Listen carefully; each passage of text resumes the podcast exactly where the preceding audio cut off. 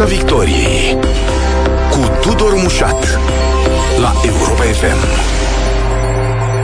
Bun găsit tuturor pe frecvențele radio, pe pagina europafm.ro și pe pagina noastră de Facebook. Aruncăm o privire asupra ceea ce ne-au oferit guvernanții în 2022 și încercăm să înțelegem ce se va întâmpla în 2023, un an și mai important din punct de vedere electoral. E anul preelectoral și după aceea, oho, un lung șir de alegeri.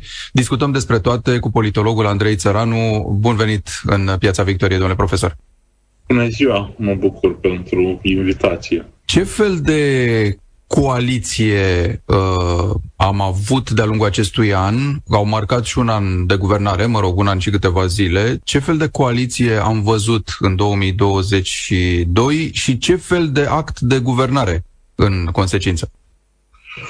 Am avut ceea ce se numește o coaliție majoritară, o coaliție care s-ar putea să devină un fel de obicei. Vedeți, în Germania a fost o lungă perioadă în modele de acest gen. Și asta pentru că sistemul nostru electoral este așa construit încât aproape este imposibil să faci uh, uh, guverne singulare, atunci, uh, practic, coalițiile astea de largă respirație devin o opțiune, mai ales în condițiile în care, iată, partidul al doilea, în cazul nostru PNL-ul, se străduiește să fie cel care să aibă și guvernarea. Și atunci, după diverse încercări, a ajuns la singura soluție, până la urmă, coerentă, aceea de a face o mare coaliție după, cum spuneam, modelul german. Această coaliție guvernează așa cum știu ele să guverneze partidele din România, au acest sistem foarte interesant în care nu-și asumă responsabilități. Adică ei guvernează, parcă n-ar guverna. Asta vreau să vă întreb, că pare un fel de învârtit în jurul cozii, în jurul proiectelor importante, ba chiar și în jurul chestiunilor de zi cu zi care trebuie gestionate. Pare că se întâmplă totul foarte greu. Poți să numeri pe degetele de la o mână, cred, lucrurile cu adevărat importante, decise ca politici publice în anul ăsta, nu? Da, și asta pentru că, de fapt, în special cei de la PNL, cei de la PSD par mai viteji. Cei de la PNL se uită la, permanent la sondaje și la uh, cât ar putea să ia PSD-ul într-o situație sau alta dacă ei vor accepta, mă refer la PNL, uh, creșterea pensiilor, scăderea pensiilor, diverse politici publice unele dintre ele care le-au venit la pachet, ei erau uh, la guvernare și când s-a făcut PNRR-ul. Adică mhm. PSD-ul aici ar putea foarte simplu să spună, domnule, noi n-am fost acolo, deci uh, pe când PNL-ul a fost acolo, știa teoretic ce s-a negociat, ce a negociat domnul Ghina, uh, Așa că în acest moment joacă un fel de joc de ăsta pe frânghie în care permanent încearcă să obțină maximum și să piardă cât mai puțin. Cât de uh, uh, pot face asta, măsurătoarea asta, să spunem, să fie relevantă? Adică în ce măsură poți să-ți dai seama, de exemplu, că o reformă într-un anumit domeniu sau eu știu ce altă măsură poate să Dar producă... Reforme n-au făcut. Reforme oricum n-au făcut. Da, o măsură de un tip sau altul, că poate să-ți aducă simpatie sau din potrivă să-ți atragă antipatie. Poți să măsori asta pe perioade atât de scurte, să vezi ce efecte, ce rezultate da, produc? Da, aparent poți. Adică îți faci, eu știu, două, trei case de sondaje, le ții același eșantion și măsori în eșantionul dat. Nu dai rezultatele neapărat, nu le faci publice, dar vezi care ar fi marja în care poți să te miști fără să pierzi foarte mult din uh, susținerea uh, electorului sau, mă rog, acelui eșantion pe care îl consider ca aparținându-ți, ca fiind uh, posibil electorat al tău.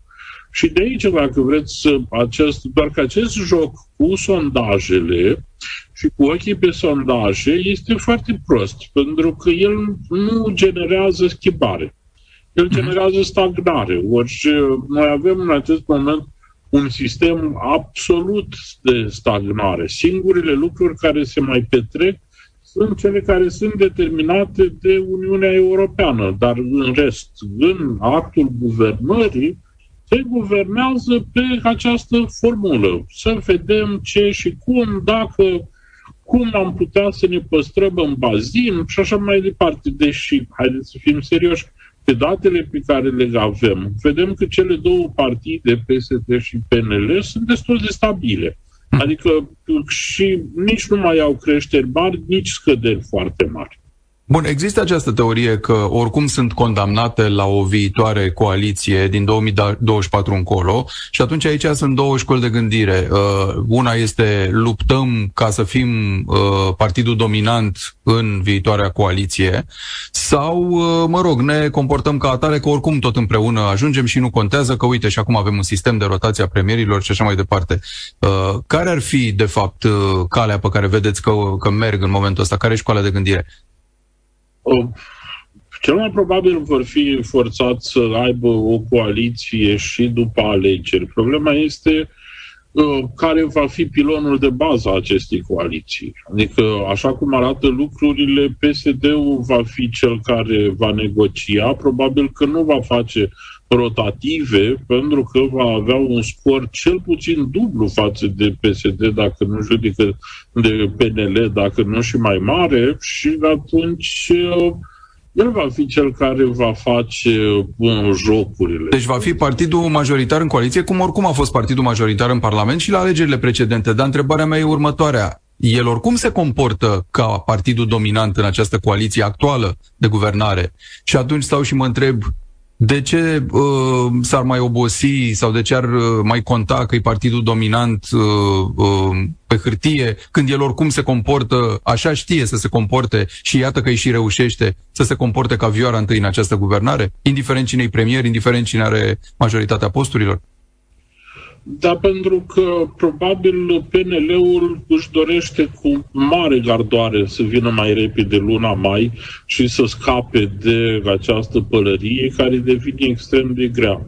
După cum observați, în ultima vreme, PNL-ul scade, sau mă rog, a scăzut. Acum s-a, pur și simplu, a ajuns pe un platou, dar uh, a scăzut din diverse motive, din diverse scandaluri, în timp ce PSD-ul, în ciuda faptului că este la guvernare, își asumă o bună parte din guvernare, nu numai că n-a scăzut, a continuat să crească și a umplut și a depășit aproape bazinul electoral, ceea ce on the long run, așa pe termen lung, s-ar putea să îi dea, spun, să îi dea un avantaj de imagine și un boost în ceea ce își dorește el.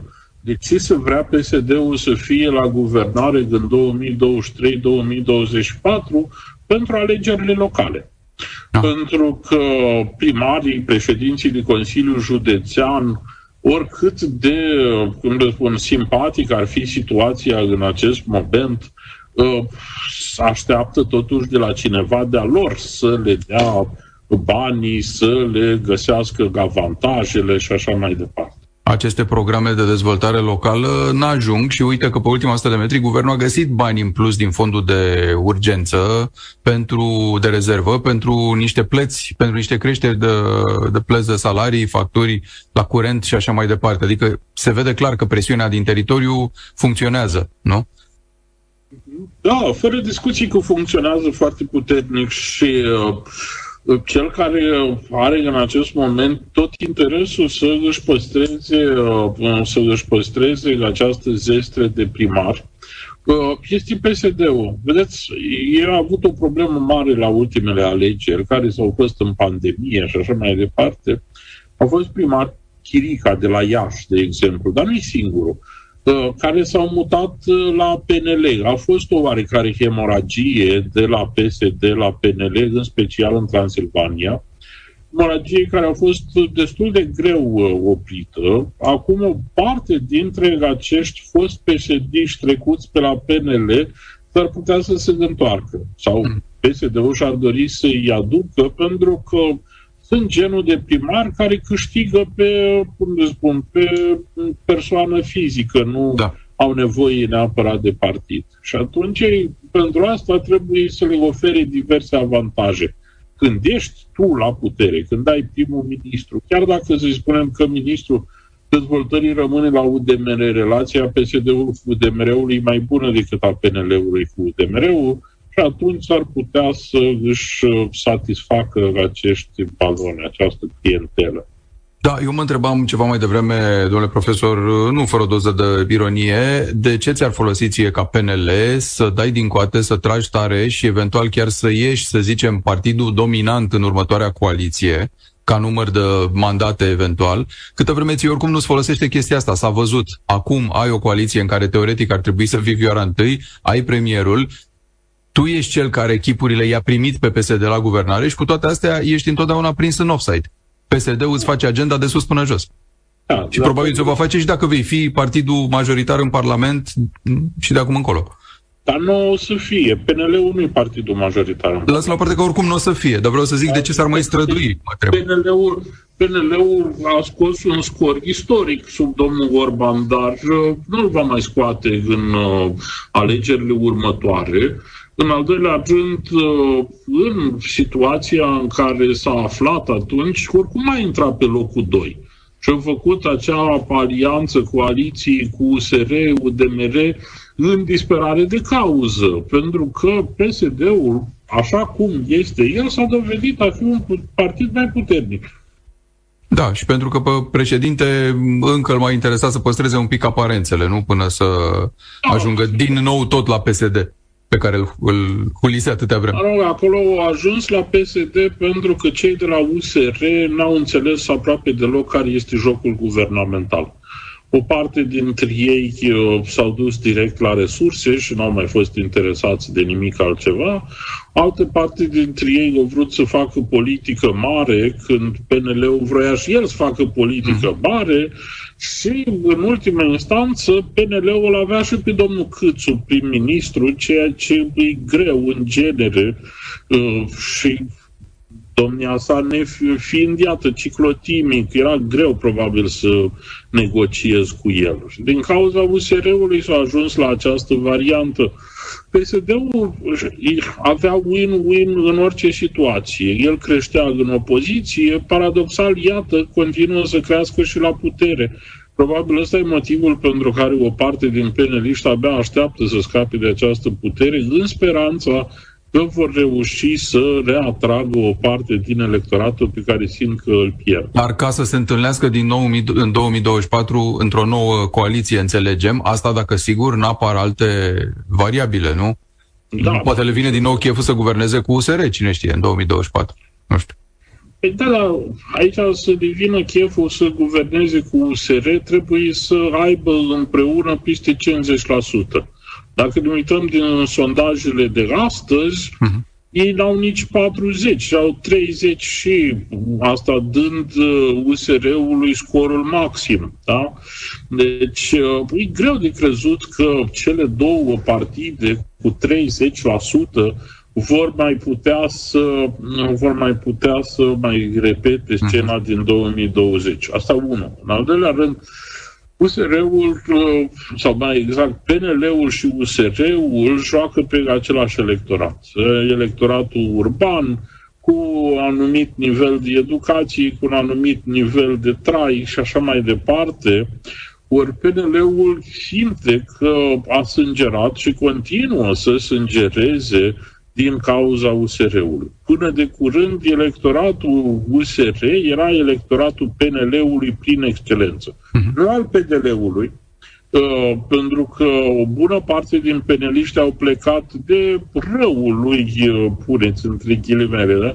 de răul lui Boc, de răul uh, altor uh, primari uh, sau personaje care au venit din apropierea fostului președinte Băsescu și care, iată, au ajuns în diverse poziții, posturi și așa mai mm. departe, în, sub numele de PNL.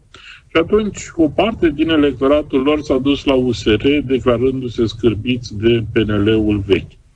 Mm. Așa că nu cred că PNL-ul mai, va mai vrea să se mai întâlnească cu USR-ul, pentru că ori de câte ori se întâlnesc, USR-ul mai pleacă cu o bucată dintre foștii peneliști. Bun, și atunci recapitulând, Andrei Țăranu, este vorba ca în 2023, să zicem, PNL-ul să zică mersi că scapă de guvernare, să se producă această rotație a premierilor, dacă da. și PSD joacă în continuare destul de abil și zice mă pot menține chiar și cu postul de premier în cote înalte în, în sondaje, dar stilul de guvernare, livrarea de politici publice, de măsuri, înțeleg că va fi același ca în 2022, adică unul foarte potignit și foarte lipsit de substanță în fond, nu? Foarte probabil că așa va fi, mai ales că modelul pe care îl are PSD-ul este totdeauna unul în care nu și-a asumat uh, reforme importante. Aduceți-vă aminte, în multele guvernări PSD n-am avut mari reforme. Da? Adică ei sunt niște, uh, acceptă să schimbe legi care sunt în acest moment uh, și după aia să le amendeze dar nu să facă ei o lege da. de la un cap la coadă și să... Vă dau exemplu legii educației ăsta care teoretic ar trebui în februarie să fie acceptată. Este un dezastru, la fel ca și legea educației 1 din 2011, din diverse motive, poate dacă o să vreți să discutăm Uh, dar PSD-ul o să pară foarte simpatic la foarte mulți, pentru că legea nu va fi adoptată când sunt ei la guvernare, va apărea o hotărâre a președintelui Iohannis și a PNL-ului, iar ei vor amenda legea respectivă foarte repede uh, în anumite secvențe care sunt, uh, care sunt sensibile și în felul ăsta, deși, repet, nu vor fi făcut cine știe ce mare lucru, vor căpăta încrederea și simpatia cadrilor didactice pre- și universitare. Bun, acum această coaliție când s-a format, s-a spus despre ea, mă rog, politicienii au spus despre ea, are o foarte largă majoritate, poate să treacă tot felul de proiecte importante și de reforme importante. N-a trecut nimic, nici măcar proiectul de reforma pensiilor speciale nu s-a petrecut până aseară când cu chiu cu vai și probabil într-o formă amendabilă de o mie de ori a fost uh, pus pe circuitul de, de avizare și asta doar pentru că PNRR-ul prevedea termen 31 sigur, decembrie. Sigur. Deci a fost făcută absolut rasolită pe ultima 100 de metri doar ca să încapă în acest uh, termen. Nu mai vorbim de reorganizare administrativă, comasare de comune, lucruri de impact de substanță, oho, de reformă constituțională sau alte lucruri, nici mai poate fi vorba. Și atunci stau și mă întreb, uh, coaliția asta până la urmă din vorbe, care trebuia să aibă o largă majoritate de schimbare, culmea e că probabil nu va schimba nimic sau va schimba extrem de puțin, nu? Până în 2024, bă. când și sunt alegeri. Nici după, și nici după 2024 cel mai probabil nu va schimba foarte, foarte mult. Sigur, noi trebuie să vedem în 2024 se vor naște noi dinamici, adică va veni un alt președinte, care, eu știu, poate va vrea guvernul lui, care va încerca diverse posturi. Nu știm, încă avem foarte multe căsuțe goale în uh, acest puzzle și nu m-aș hazarda să spun că sigur se va întâmpla X sau Y. Dar, încă o dată, PSD-ul este un partid conservator, mai conservator chiar decât PNL-ul. El niciodată nu a promis reforme fundamentale, iar când a făcut reforme, uh, ele au fost punctuale, în general dedicate unor segmente de uh, societate foarte, foarte bine țintite. Vă aduceți aminte, în 2012-2013, imediat au sprijinit pe pensionarii militari. Uh, sau, deci, categoriile unde da. se duc ei sunt niște categorii electorale, să le spunem așa, din care se poate obține beneficiu direct. Altfel nu se hazardează la schimbări de anvergură. Vă reamintesc că invitatul ediției este profesorul de științe politice Andrei Țăranu. Hai să ne uităm și la persoana președintelui și la candidatura pentru prezidențiale.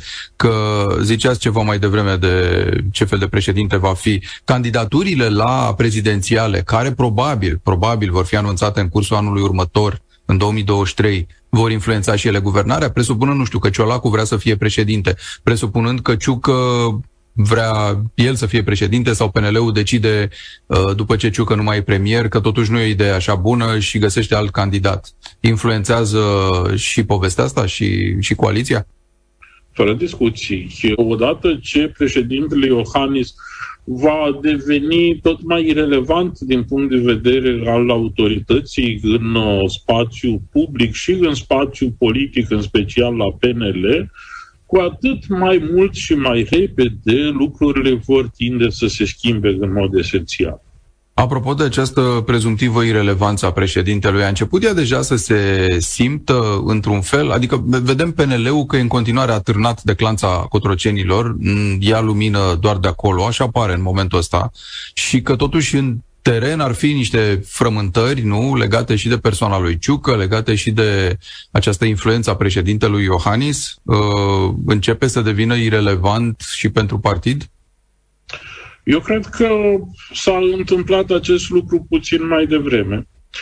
Este părerea mea. Sigur, n-am dovezi în acest sens, dar uh, eu, hai să spunem că eu ascult mai cu atenție declarațiile decât alții, iar în momentul în care uh, domnul Bode, imediat după întâlnirea ratată de la Bruxelles, hm. uh, a, a fost întrebat, ați vorbit cu președintele, domnia s-a spus nu. Mirat, de ce vorbesc cu președintele? Am vorbit cu primul ministru, am vorbit cu domnul Ciucă. Uh, deci, uh, din punctul meu de vedere, a fost o cabală care nu l-a mai conținut pe președinte. Până la urmă, în avantajul domniei sale, că nu a ieșit chiar atât de șifonat cât ar fi putut să fie, deși, dacă ne uităm în sondaje, el e făcut principalul răspunzător da. pentru eșecul respectiv. Da, să vorbești cu Ciucă nu înseamnă de fapt că ai vorbit cu Iohannis? Nu cred că mai înseamnă neapărat acest lucru. Partidele încep să aibă dinamică proprie, mai ales că acum se termină anul, începe bugetul, uh, uh, sunt lucruri pe care președintele nu le mai poate controla și mai ales nu mai poate controla organizațiile din țară. Și organizațiile din țară își construiesc propriile formule politice în acest moment. Uitați-vă în București, deși PNL și PSD sunt împreună la guvernare, în București PNL încă mai este în relații bune cu USR-ul și are o retorică anti-PSD. În timp ce la Iași, de exemplu, PSD și PNL sunt frate și soră, ca în uh, Uh, ca în povești. Da? Deci uh, asta nu mai poate controla decât președintele partidului, respectiv uh, organizațiile de bază și atunci președintele, care a fost până de curând un vehicul simbolic, își pierde relevanța pentru că se apropie de sfârșitul mm-hmm. mandatului. Ultimul lui act important a fost stabilirea acestei coaliții și încercarea, repet, din nefericire ratată, de a băga România în Schengen. N-ar putea să fie ultimul act băgarea României în Schengen propriu-zisă dacă ea se va întâmpla în 2023 sau nici nu are rost să vorbim despre o aderare în 2023? Nu știu, cred eu, sunt sceptic că va putea să fie în 2023, dar asta nu înseamnă că dacă va exista voință politică importantă din partea diversilor actanți nu s-ar putea cu adevărat uh, împlini, dar uh, e greu de crezut în momentul ăsta. Sunt mult prea multe imponderabile, sunt mult prea multe dacă, dacă mhm. Bulgaria acceptă să iasă de lângă noi, dacă Olanda, dacă Austria, dacă, dacă Suedia. Cine știe câți alții, dacă președințiile da, uh, exact, rotative pun pe agenda. multe încât uh, e prea greu să faci o ecuație din care să ai un răspuns exact. Acest eșec al Schengen îi va costa pe politicieni, mai ales că ei au umflat tema asta sperând că intrăm și uite că n-a fost uh, să fie, îi va costa pe cei de la guvernare, în primul rând. Da, da, și în special PNL-ul. Pentru că au deschis cutia Pandorei. Ei s-au apucat uh, să aibă două tipuri de retorică o retorică victorioasă, erau chiar gata să-i dea afară pe psd de la guvernare, să facă, să treagă. Erau convinși prin septembrie că intrăm în fanfar în uh, Schengen. Uh, dar o parte dintre ei au început, după declarațiile Austriei, să facă damage control să înceapă această retorică anti-austriacă și în subsidiară anti-europeană, care ei nu pot susține. Da, o pot susține la bază, dar uh, la televizor, la radio, în presă, nu o pot susține. În schimb, cei de la AUR sau din diverse alte partide, partidulețe eurosceptice care vor să apară în curând, Asta n-au nicio jenă să uh, folosească toată retorica pe care o început-o, trebuie să ne aducem aminte, Rareș Bogdan și alții asemenea lui. Pare că le folosește, uite, celor de la AUR, că vedem o cercetare făcută acum imediat după acest eșec, în care AUR se apropie periculos la 4% de PNL. Da, da, da, da, da. Păi, e foarte, foarte posibil ca modelele astea uh, retorice, PNL-ul, la fel și PSD-ul în perioada lui Dragnea, uh, ei de fapt au uh, formatat, să-i spunem, limbajul ăsta eurosceptic, excepționalist, românesc, anti-european și așa mai departe. Dar fiind partide mari și având uh, familii politice europene care le-au pus în vedere că este inacceptabil să folosească genul ăsta de retorică, ei au trebuit să-l abandoneze. Unde a fost recuperat? În partidele de acest gen. Marea problemă, cel puțin pentru PNL, că el în clipa de față nu are niciun fel de alt, uh, altă retorică. Adică cu iubit România, oriunde v-ați afla, și-au făcut capital electoral în 2020. E, acum suntem, când vom ajunge în 2024, povestea asta s-ar putea să fie în altă parte. Da. Cât despre USR, domnule profesor, că a trecut prin perioada asta complicată, pare că și-a cam pierdut busola într-un moment. Și-a pierdut busola și și-a pierdut și suflu. El o, ceea ce face USR-ul este o greșeală masivă. Interesant pentru că ar merita și eu încerc să mai vorbesc cu studenții mei ca diverse exemple. El încearcă în momentul ăsta să capitalizeze pe greșelile guvernării. Doar că, așa cum vorbeam anterior, guvernarea nu greșește pentru că nu face.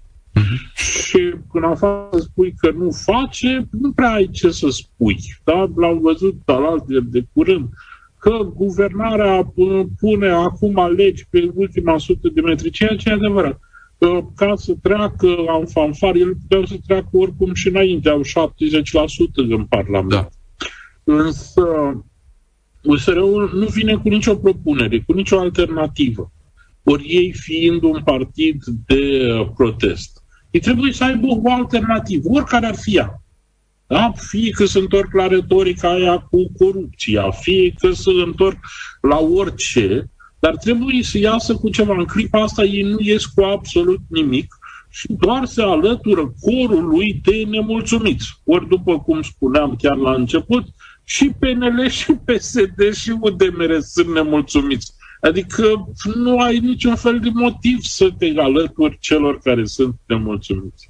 În 2023 e de presupus că vor continua la fel? Adică pe ei potențează, uh, cum să spun, acțiunile eventual greșite ale guvernului? Sau nu ar trebui să se uite deloc la ce face uh, guvernul, iar trebui să-și clădească din start o alternativă, o agendă paralelă, să spunem, care ar trebui îndeplinită? Că de criticat, cum ziceați, nu prea ce critica, că nu se face oricum mare lucru. Iar trebui în momentul ăsta uh, să își construiască o nouă fațadă. Păi cu agenda de proiecte, cu în sensul, uite, proiecte, noi venim cu ideile astea. Da, da, în primul rând o altă fațadă, o fațadă care să fie mai, uh, puneți între ghilimele, mai populară. Uh-huh. Uh, ei au fost pictați de toată lumea ca fiind progresiști. Nu sunt. Uh, ca fiind neomarxiști. Nu sunt. Uh, ca fiind X, Y, Z. Nu sunt nimic. Uh, declară un fel de liberalism neopașoptist în 2023. Da? Deci neopașoptism în 2023 este absolut rizibil. De, în clipa asta ar trebui, dacă ar trebui să potențeze acele caracteristici care le sunt puse în cârcă, și să, o parte dintre ele, nu toate, evident, și să le folosească în uh, rolul lor. Spune, da, domnule, suntem progresiști, vrem ca la Casa Vencu, așa, vrem progresul cu orice preț, vrem uh, să facem X, Y, Z. Iată, a apărut chestia asta care e absolut incredibilă legată de cotele de gen. Faptul că România s-a prăbușit de pe locul 58 pe locul 122. Avem cea mai slabă reprezentare a femeilor în Parlament și în poziții publice. Vedeți, în guvern avem două, inițial aveam doar una singură. Ori Asta, asta ar putea să fie folosită electoral, măcar pentru o parte din electoratul urban care i-a fost fidel USR-ului la un moment dat. Dacă însă o să vină doar cu glume galaghinea la adresa lui Ciolacu și a lui Ciucă, probabil se vor prăbuși în continuare. Acest uh, război din Ucraina, uh, în ce măsură va influența și el uh, calitatea actului de guvernare? Pentru că, cel puțin în prima parte a anului, atunci după ce a izbucnit, lumea a zis ce bine că la conducerea țării e un premier de factură militară, să spunem, asta ne va ajuta. Sigur că după care uh, sentimentele s-au erodat, să zicem așa, în legătură cu războiul ăsta. El intră cumva din nefericire într-un soi de banal pentru noi, pentru probabil o bună bucată de vreme și nu știu dacă mai ține uh, teoria asta, dacă îi mai ajută pe unii politicieni. Da, dar uh, vedeți, uh, ce e important totdeauna în actul politic este să arăți în primul rând dușmanul.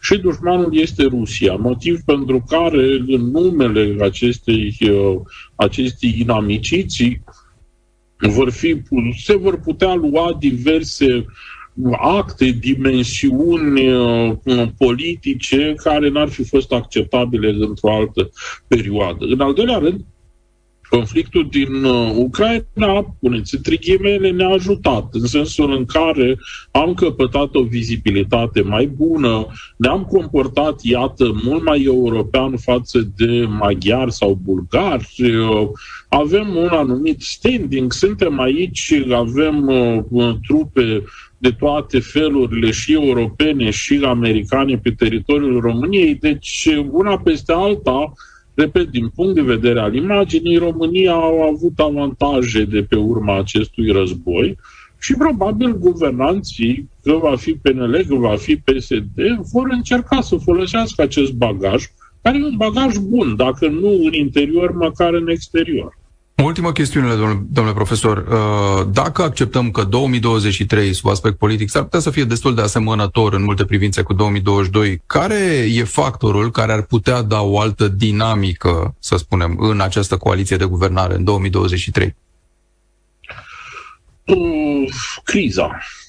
Din nefericire, criza economică care ea există. Suntem într-un model, din fericire, suntem mai integrați în Uniunea Europeană decât eram în urmă cu 12 ani, în 2010, dar chiar și așa, această criză va fi o criză uh, extrem de puternică, mă refer la criza economică. Uh-huh. Vedeți și dumneavoastră, mașini care nu se fabrică, dacă nu se fabrică mașini, jumătate din industria uh, automotiv din România care face volan, uh, roți și așa mai departe, stă, uh, stă pe butuci. Asta va însemna șomaj, asta va însemna uh, eu știu, o mai mare influență a statului în uh, economie. Deja ea există, iată, în energie, în agricultură. Așa că toate astea probabil că vor influența masiv uh, actul de guvernare. Din fericire pentru PSD, el are, cum să spun, oameni pregătiți pentru formule etatiste, în timp ce cei de la PNL și USR nu prea au așa ceva. Mulțumesc foarte mult pentru analiză. Profesorul de științe politice, Andrei Țăranu, La astăzi. Multă sănătate, sărbători fericite. Asemenea, cele bune. Piața Victoriei la Europa FM.